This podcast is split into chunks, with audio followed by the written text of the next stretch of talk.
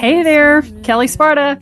Just wanted to make sure that you know the retreat is down to four spots left. So if you're interested in the retreat in Panama in November, Adventures in Energetics, we are at our last four spots available. Check it out at kellesparta.com forward slash retreat. And as always, don't forget, Spirit Guides has more than one episode a week. You're only getting one episode on this podcast. Uh, but if you come over to the Spirit Guides podcast, we have five episodes a week, and we would love to see you there. Have a great one. Another blood red sunset, and yet another moon phase, and still another hundred miles to my next resting place. Driving down the road, eyes on the horizon. Within my car, I'm all alone, but feeling good and feeling strong. Knowing that this path I'm on brings me to myself. I'm driving. Hey y'all, I'm Jules. Welcome back to another episode of Spirit Sherpa, the show that helps and encourages you on your journey to unlock your magic mojo. With me as always is the spirit doctor Kelle Sparta. How are you doing, Kelle? Are you feeling better? Not much. I'm I'm I'm unmedicated, so that's progress. But yeah, still still working my way out of this cold. It, it's really got its hold on me, so that's all right. We will power through. Yes. Well, to take your mind off your off the symptoms and all the snot and all the drippies and everything, we have a wonderful guest with us today. Charlemagne, save my butt, baby! Charlemagne I can't talk. is here. I will happily talk about this topic, and I hope that the, the, the good health visits you soon. I have I have been I'm working sorry, on I'm it. sorry. Feeling Um, and and Jules, just before we get into this topic, I need to say, Jules sent both my husband and I some Reiki a couple of days ago. And she said, Oh, I'm feeling like you have it here and he has it there and da da da da. And I'm like, Yep, that's exactly true. That was exactly what was true. And she had it right on the head. So well done, madam. Yay! Thank you, thank you. I was so excited. I was like, well, and his said, hmm, you know what? We're going for it. This is what I feel. And do you know how intimidating this is telling this to my shaman? Do you realize how intimidating this is? Mhm. and yet how affirming, right? That's awesome. Yeah. I'm like, should I? Should I not? It- I'm like, yes. Risk gives you opportunity for reward. That's it. Whew. Well, honey, that goes back to inner peace 101 and exercising my courage muscle because that, that took some courage to roll that with you. so thank you. Thank you. Yes, I was excited. Yes. she gets a two thumbs up. So, okay. So, what are uh, oh, oh one more thing. I we have some listeners that we're we're charting in Nigeria now Oh, wow. That's so cool. and Czechoslovakia. So, if you guys are the Hello, listeners to- Hello, Nigeria and Czechoslovakia. How are you? Greetings. So happy Greetings to have you globe. in the family. Yes. So we're super excited. So, with that said, let's move our way into our topic for this week, which we're talking about the religion uh, or the practice of Shinto. Well, so let's just start with that. It is considered a religion. It is considered one of the major religions of Japan, where it origin, originated. It's considered actually an indigenous religion. So, not like Buddhism, which was brought in, although Buddhism is another major religion in Japan. Um, Shinto is very beautiful. Uh, there are many, uh, many uh, things about it that people who may be on a more earth based or spiritual path, including shamanism or paganism, may recognize some similarities in the basic tenets of Shinto. Um, and one of the most recognizable ones will be the honoring and respect and love of nature, um, which we can see throughout it, which drives quite a lot of Shinto. Um, actually, so let's start with that. If I can tell you what the, the four basic tenets of Shinto, they are, as I was saying. So I, I'm I'm hearing people go, ooh, like the four agreements, right? I'm, that's what I'm hearing. Um, I can feel that. It's, you know, there, there's certainly agreements that you make. There's certain things that you do. So let's discuss. The first is the love and respect of nature. Um, the second is the uh, honoring of family and tradition. The third is what's called matsuri, which are the um, worship of the and honor given to the kami, the spirits, the gods, the deities of the religion, as well as the festivals.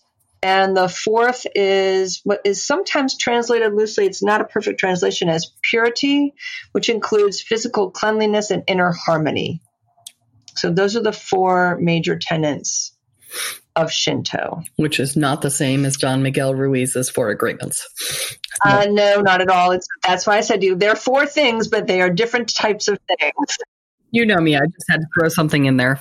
So, because we always look at how things are interrelated here. That's our that's our deal. So if you think about it, these really fit a lot with Japanese culture. Yes, this is a very old religion. So much of Japanese culture was built upon it. There's a, a beautiful yeah, this is this is the sort of thing that we talk about is that you have to understand the culture in which a belief structure is created, um, or upon which a, a belief structure is created or or the where the culture came from the belief. Either way in order to truly understand the belief structure right? And so um, to to imagine that you can understand with western eyes an eastern tradition is a bit folly i would say that while it takes a sensitivity let's put it that way it, to try to imprint or let me go even back one one step before even the imprinting, which naturally happens. Before one even approaches this, it's really important to let uh, let go of our preconceived notions about it. Um, again, Japan didn't open to the West until much, much, much, much, much later, truly. And so there was a lot of mystery around Japan. And there was, you know, isolationism you know, in, in some regards, that was a very good thing for them. A lot of things really fell apart and went um, south. I think a lot of people who are more traditional would see it that way in Japan. And then there's others who are like, well, the expansion of the West and the exchange of ideas was good. So, you know, it's like anything where you can see the positives, the pros and cons, right? You can see that. However, what didn't change particularly much is the basics of Shinto. Um, and the way that it practice its practice rather has evolved over time and in some ways it's remarkable easily entered into remarkably easy to enter into because there are shrines all over the country shrines to the different kami and the kami like i said to you before are sort of this animistic idea of their gods their spirits uh, also a phenomenon right? You've the, the gods of phenomenon, the gods of storms, the gods of different characteristics, even and energies that exist. So, like archetypes. Kami is a, a yeah, a small word that is got extremely broad meaning. You know, it's not separate from nature. They're parts of nature. Um, they possess many characteristics, many um, and interconnecting energy of the universe is itself thought of as a kami, and they're uh, really everywhere, everywhere. And Instead so of using everything different words for these things, like in other belief structures. They basically lump them all into a single category of kami. Yeah, and we, we could you could see it's a simplification on a certain in a certain way, um, but yes, when they speak of the various forces, the sacred forces that are venerated in the in the religion, it's the kami, and there are many types, many many. And and kami being K A M I. Yes, K A M I. Yeah, not separate from nature, but are of nature. I think is kind of really important. So instead of how we have in the West, usually the idea of a, a higher power, a, a certain oversight goddess or god that we go to. In Shinto, it's everything around us we go to. Everything around us. So the thing that's becoming, here's a great example. A thing that's happening more and more here in America are land honoring right? That's what's happening. We're doing much more land honoring. This would be absolutely, you would be doing this in the Shinto religion. You would be honoring the land. You'd be honoring every being on that land, whether it's a tree or the blades of grass. They all have that sort of animistic spirit. Well, and the interesting thing about assigning them all the same name is that it makes it impossible to make them hierarchical on a certain level, yes. And then there's, of course, one thing that it's funny, like with everything, there's an exception. So there's sun goddess, Amaterasu, Omikami, the overkami, the chief deity of Shinto, which I like to point out is a goddess. It's a sun goddess, Amaterasu. So many people sort of have this interesting preconception about Japan being this, you know, they see the samurai in this very male dominant culture, they believe, but in truth, there's a lot more balance. Uh, there's a lot of very feminine interweaving, the yin and the yang, which is not a, I shouldn't use that because that's really not true to Japan, that, that, that, they wouldn't even really say it that way. But we would see that um, the, the flow of the masculine and the feminine, of the active and, re- and receptive qualities are very much in flow and very much everywhere and can shift which is interesting too. Well, and it's it's interesting in the fact that the the sun is a goddess in this tradition, as opposed to in most of the other traditions, it's a god, um, and it makes sense that the sun would be the overarching goddess or deity because without the sun, everything else dies. So you know that makes sense too from that perspective. So it's it's i'm wrapping my head around it as we're talking about it because this is something i don't know anything about. So i am i am being the student in this scenario. So here we go it is actually something that it's funny. I think many people in the West, particularly many Americans in the last several decades, we can laugh about this, but had no idea. It's the influx of Japanese culture in terms of art and it's pop culture as well. So if you look at anime, anime has brought a ton of stories, traditional stories, as well as new stories regarding the kami and the mythology of Japan, which I think is very, very beautiful and true to form because there's this idea that the kami are ever changing themselves, that they are a presence. There's a, uh, uh, uh anime on Netflix right now called Avatar that is particularly good for expressing the elements and things like that. So if you haven't watched that, that that is particularly good for that. Uh, but it's interesting because it's also chakra related, so that's not exactly Japanese. True, it's not, and I would say that that's not necessarily uh, connected to Shinto or the kami themselves. That that's di- distinct to that anime series. But what's interesting is that the the goddess being the sun and Japan and Japan being you know the flag of Japan is the rising sun. Exactly. The main force is the sun and so we again back to that idea of Amaterasu as the major chief deity of Shinto. Um, but some interesting things you might find uh, that I find interesting about the kami in terms of their defining characteristics um, there's an idea that kami are of two minds that and you can engage them so they're benevolent and loving and can be very nurturing if, especially if you go pay homage to them or you have a dialogue a relationship with them but if you fall out of favor then you may want to appease them to regain their favor because they can also be very wrathful and very destructive that's kind of similar to the orishas yes Exactly. So there's there is that type of similarity about them. So um, there's that.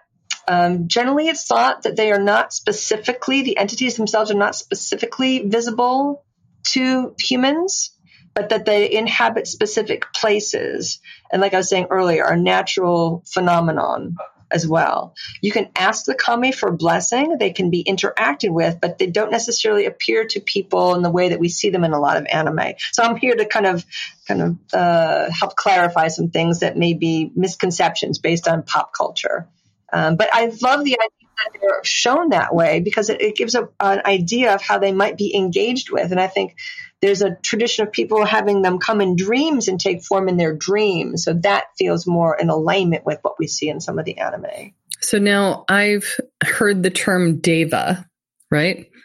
Um, the deva, which is the spirit of something, is that uh, related to or similar to the kami or? I would say somewhat similar. Like when you're looking at Hindu traditions and we talk about the deva, the deva of a place, the deva of a plant, etc., the spirit of it. So yes, in some ways, uh, you could say that there is a correlation. Let's put it that way. There is a correlation between those things. But the other thing about them is that the kami is kind of interesting. Um, you know that I was saying earlier. There's lots of shrines all over Japan to the various kami, and people sometimes set those things up at home, a home altar for the kami. They want to really get into relationship with them. There's public shrines and um, shrines in nature too. Some of the most beautiful are these tiny little. You could walk by and miss them if you weren't paying attention. So the idea that again is very much like many pagan traditions that nature is our church, right? Nature is our sanctuary is very true in Shinto.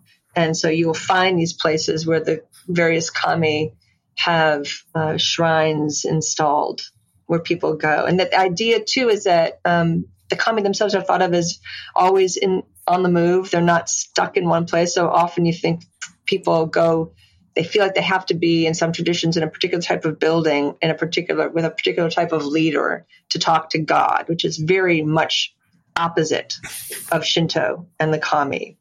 That when you're visiting their place of worship, it's like you're going to their like almost like a telephone, right? It's it's where they can hear you the best. Let's say it that way. It's almost like a broadcasting station, right? You visit them there, um, but they don't necessarily stay there forever. There's stories about the kami moving on. So especially if a shrine isn't getting enough offerings or enough people coming, the kami might go, okay, this it's time to move on, time to move along. Um, yeah, so there's that. If uh, someone is to uh, come into relationship with a kami, what would be the type of thing that one would do? Often, um, shrines get established and maintained by people coming to them and literally speaking to the kami like you would to um, a respected elder. So you would go and often bring food offerings, sometimes incense offerings. In Japan, they have a tremendous incense tradition, and that's a whole topic for another time if, if you're interested. But they, they offer incense and prayers and sometimes songs. Sometimes there are prayer ties that are left in the places because sometimes there are trees associated with the, the shrine of the kami. Sometimes coins are left, money is left, and usually that's so that the priestly caste who are taking care of a shrine can up, do the upkeep on it as well as maintain their lives to a, you know a humble degree. So there are many ways, and having a regular practice, just like we talk about having a regular practice when we're engaging with any spiritual element or entity. You would want to not just come them to ask for things, but to come and praise, especially in nature. Perhaps if there's a shrine and there's it needs cleaning up. Maybe there's been a lot of trees have fallen. It's winter and a lot of trees have fallen or a lot of leaves have fallen in the autumn. You rake it, you honor them, you say thank you for this beautiful place. So it's again very both formal and informal. It becomes very personal for many people. So this is going to seem random, but it's not. Um, so there's this guy on TikTok who is in the UK who is uh, cleaning up his surrounding areas. He's pulling all the garbage out of all of the natural places. And he's taking months sometimes to clean up a particular area. And because uh, he's doing it all by himself. And to me, that feels like it would be a dedication to a kami of an area. Um, would that be an accurate depiction?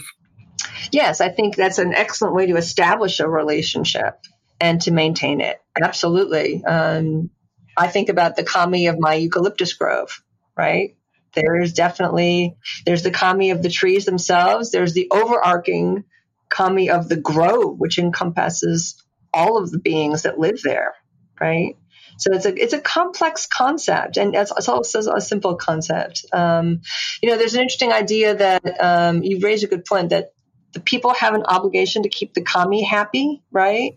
But that kami also performs certain functions too, uh, of of keeping the place that they inhabit lively, and so it is a symbiotic relationship, which is very different than going to uh, West or Western spiritual places, Judeo Christian, where it's like, no, the idea is like we need to appease God, and if we're not doing the right thing, God isn't happy, and so therefore no one gets whatever it is that they want. So it's very, very different. Where you're talking really about a symbiosis, and it's it feels very different in my experience. Yeah, so that would that would really reflect a lot of what I have been doing here in Panama since I moved here in the idea of coming into relationship with the volcano Baru and my surroundings and to really just being quiet and being still and feeling into the landscape and feeling into the environment and becoming recognizing that it's not going to conform to me i have to conform to it right? I have to come into relationship with it. And and it's not about making it into what i want it to be. It's about me finding my place in the harmony of it. Exactly. Yes.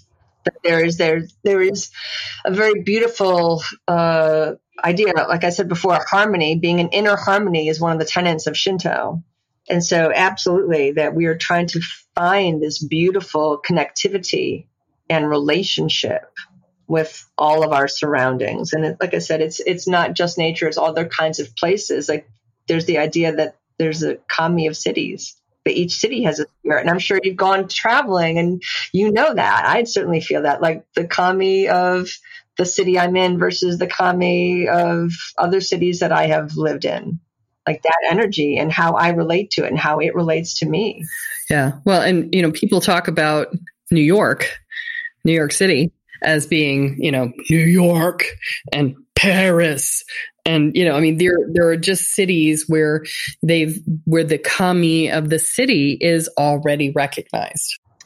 Whether the person recognizes the specific energies of it or not, we speak of them with a type of respect because we know that there's a gravity to those places that they have been revered and that lots of things have happened there historically that have imbued them with these types of energies. So there's that too. Yeah. Yeah. You know, as part of um, Shinto, you would say that there's a, a great mythology tradition in Shinto. What's also interesting about Shinto is that there's no founding book. Like, here's the thing that's kind of interesting. Like, the there, the, it's, it's, there's not the same kind of thing like the Bible. There is not that. Again, it's, it's much more about a spirituality that is based in experience and following the tenets. The tenets are about as close to a Bible as we would recognize it or a holy book as you're going to get. And so it very much relies on each person finding what is essentially true and beautiful within themselves and within the world around them and how they relate to it, which is, I think, quite beautiful. So, you know, engaging the ideas of growth, change, development, again, inner harmony, honor, honoring the family, honoring the community, honoring nature. And that that becomes to me really makes a lot of sense. Well, and there's certainly less to argue about and to foist upon others. You bet. So, what else do we need to know before we wrap up for the day? If if you had time for one more thing. Yeah, one more thing. Um, I guess this is sort of an east west thing, and as as well as a you know um, welcoming thing. I think that for people of the West, looking at Shinto it can be very deep and beautiful as a subject, and that it, it in, as you were saying, and I think this is actually really a, an appropriate and good thing to end with. At a time when there's so much strife and division based on so many things, including religion, to be able to move through the world and see the beauty in all, inner and outer, is a great gift. And to be able to have ways of offering both praise and reciprocity is also powerful and a great place to in, engage spiritually. Okay. So I think the Kellyism for that is find your harmony. Yeah, inner and outer, find your harmony. Mm-hmm. This was this was wonderful. I was taking notes because I knew nothing about this. I didn't even know how to say the title of this thing. So I was I'm I'm I very much enjoyed this. Always enjoy learning. So thank you so much for that. This is definitely a spiritual path one, um, which we haven't done in like three years. So I'm glad we could add another one to that that uh, category that we started back in 2018. So that's really nice. And like I said, you know, Shinto is so broad a topic, and there's there's there's good books on there about it out there in the world, and um, they can be found. And I would say also many cities have, and we certainly do here in San Francisco, and I know there used to be one in Boston, a Japanese cultural center, and I highly recommend visiting a Japanese cultural center if nothing else, for just stepping in there and you're in an environment that is so peaceful. So again, the word harmonious, so harmonious, so beautiful that you immediately take a deep breath and you relax. It's, I can't recommend it enough. Charlemagne, tell us something that you do because I know you know I know you do a bunch of things and we've we've talked about your we talked about your astrology and we talked about uh, the cacao ceremony stuff. Let's talk about your custom herbal blends today because you do a little bit of everything, and you're like the the the Jane of all trades, and who who masters it all, you know. And so, um, let's talk about the custom herbal blends because those are really quite amazing and it's something that I really love to do. So I work with people on designing custom blends, both herbal blends for their homes, as you know, both as enhancing just their lifestyle as, and essential oils. So I'm an aromathist and what is also referred to as a myrrhophore, which is a mistress of the oils. So I've been studying ancient uses of oils in ancient cultures, Egypt, Greece, Rome, India, all over the place. And I make blends for people based in both what their mental, emotional, physical, and psychic needs are. And I really specialize in making blends based on people's astrological charts and various types of transits that they may be experiencing or preparing to experience so that they have something that they can, and I teach them anointing rituals for themselves. So they have something that helps them to feel very grounded and very embodied. Embodiment practice is so important, regardless of if we're in a time of great harmony, since we're on harmony, or if we're in a time of chaos. Having ways that we can do beautiful, simple caring for ourselves energetically, physically, emotionally can be so wonderful. And so I love to do that with people because it becomes a real fun thing because it's so, it's so, well, it's sensual, right? And the old brain, which is what's activated through our sense of smell, activates memory, activates dream. It's so powerful. It's really one of my favorite things to do. Thank you for asking about it. So basically, when somebody gets an oil from you, they're also getting a personalized ritual based in their own astrology to support them through whatever the next stage of their evolution is. So it's not just an oil. Right, right. It's not just, and, and the funny thing, and I'm glad you brought that up because it doesn't always smell awesome. it's, but you know, in the way that we think of perfume, right? Perfume always smells. We and also it's all aldehydes, and I only use you know essential oils and mostly organic essential oils because anything that goes on your body gets into your blood and that's a real that's a reality. So i'm very careful about sourcing. But yeah sometimes something that we need to strengthen us may not smell like flowers. It may smell like strength. How does strength smell? Well think about things that are strong. Think about trees. It may smell very woody. It may smell very earthy right? So these are other ways that i work with these things to help people even with something as simple as elemental imbalances. People who feel, you know, since we're going with the earthing, for people who have a hard time focusing or feel ungrounded, I might make them an oil that's very earthy, as well as one that stimulates various aspects of the brain, as well as aspects of speech. If people need to communicate better. So there's a whole wide range of ways to utilize oils in this manner. And that's part of what being a myrrhophore is. It's me working with them to figure out how we can find something that will best suit what their needs are now or going forward. That could be if you're looking for a practice in your life then simply having a variety of these oils for different purposes that have been specifically formulated for you with a ritual attached to them is a way to, you know, every morning you get up and you go, okay, what am I focusing on today? What do I need support in? Here's the, the piece that I do and here's the ritual that goes along with it. And this is my daily practice, right? That alone could be a perfectly lovely daily practice. So if you're looking for a daily practice and some support in creating it, that could be a way to do that. Absolutely. And that's a really good way of putting it. And it's certainly a lot simpler and clearer than what I was going to say. So thank you for that. it's, it's really, really true. Because I think about that, right? If you were to see, well, you've seen it, Kelle, but Jules never, Jules never seen it. You know, I have dozens and dozens of bottles, hundreds of bottles. I help right? you pack them. There's a lot. Okay, Jill hasn't seen it. Jill hasn't seen it yet. Okay, we're just gonna right, say Jill hasn't seen it yet. right on. Right on. she has so, an entire room covered in these oils. Yeah, yeah. yeah. that's called yeah, slumber party, and that's where Jill's sleeping. in the good smelling room. Yes. so so yeah, this is this is a great way to start a practice. So if that's what you're looking to put into your life, then you know get in touch with Charlemagne and let her craft it for you, um, because she's a badass and we know that. So and and it's never just one piece with her. You're always doing multiple pieces all at once. She's she's such a, a great seeker which i think you guys know by now after all the episodes that she's been on talking about shit so that she just knows you know? Um, everything gets integrated in in a unique way when you work with her. So uh, you know reach out. We'll we'll have her contact information in the show notes and and uh, you'll be able to reach out to her and talk to her about that. And and uh, thanks for being on the show again, Charlemagne. It's always great to have you here. Thank you so much for having me. It's delightful to be with you both. Thank you. And thank you for that very generous shout out. I really appreciate it. I, I only say it because it's true. you.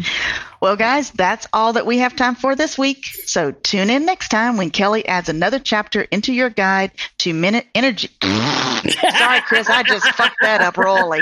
We're going to try that again, baby. Yeah, just keep going. I'd leave that in. leave that in. We're just going to keep going. Lord, okay, we're going to leave this in and we're just going to show Jules fuck up. All right. and that's it. That's all we got time for this week. That's it, babies. so catch us on the flip side, and we're going to add another chapter into your guide into energy, magic, and spirit world. I'm Jules, having a wonderfully fluid day talking. and I'm here with Kelle Sparta and Charlemagne Tremont. And you have been listening to Spirit Sherpa. So long, everyone. Bye. Bye. Thank you. Driving down the road, eyes on the horizon. Within my car, I'm all alone. But feeling good and feeling strong. Knowing that this path I'm on brings me to myself. I'm driving.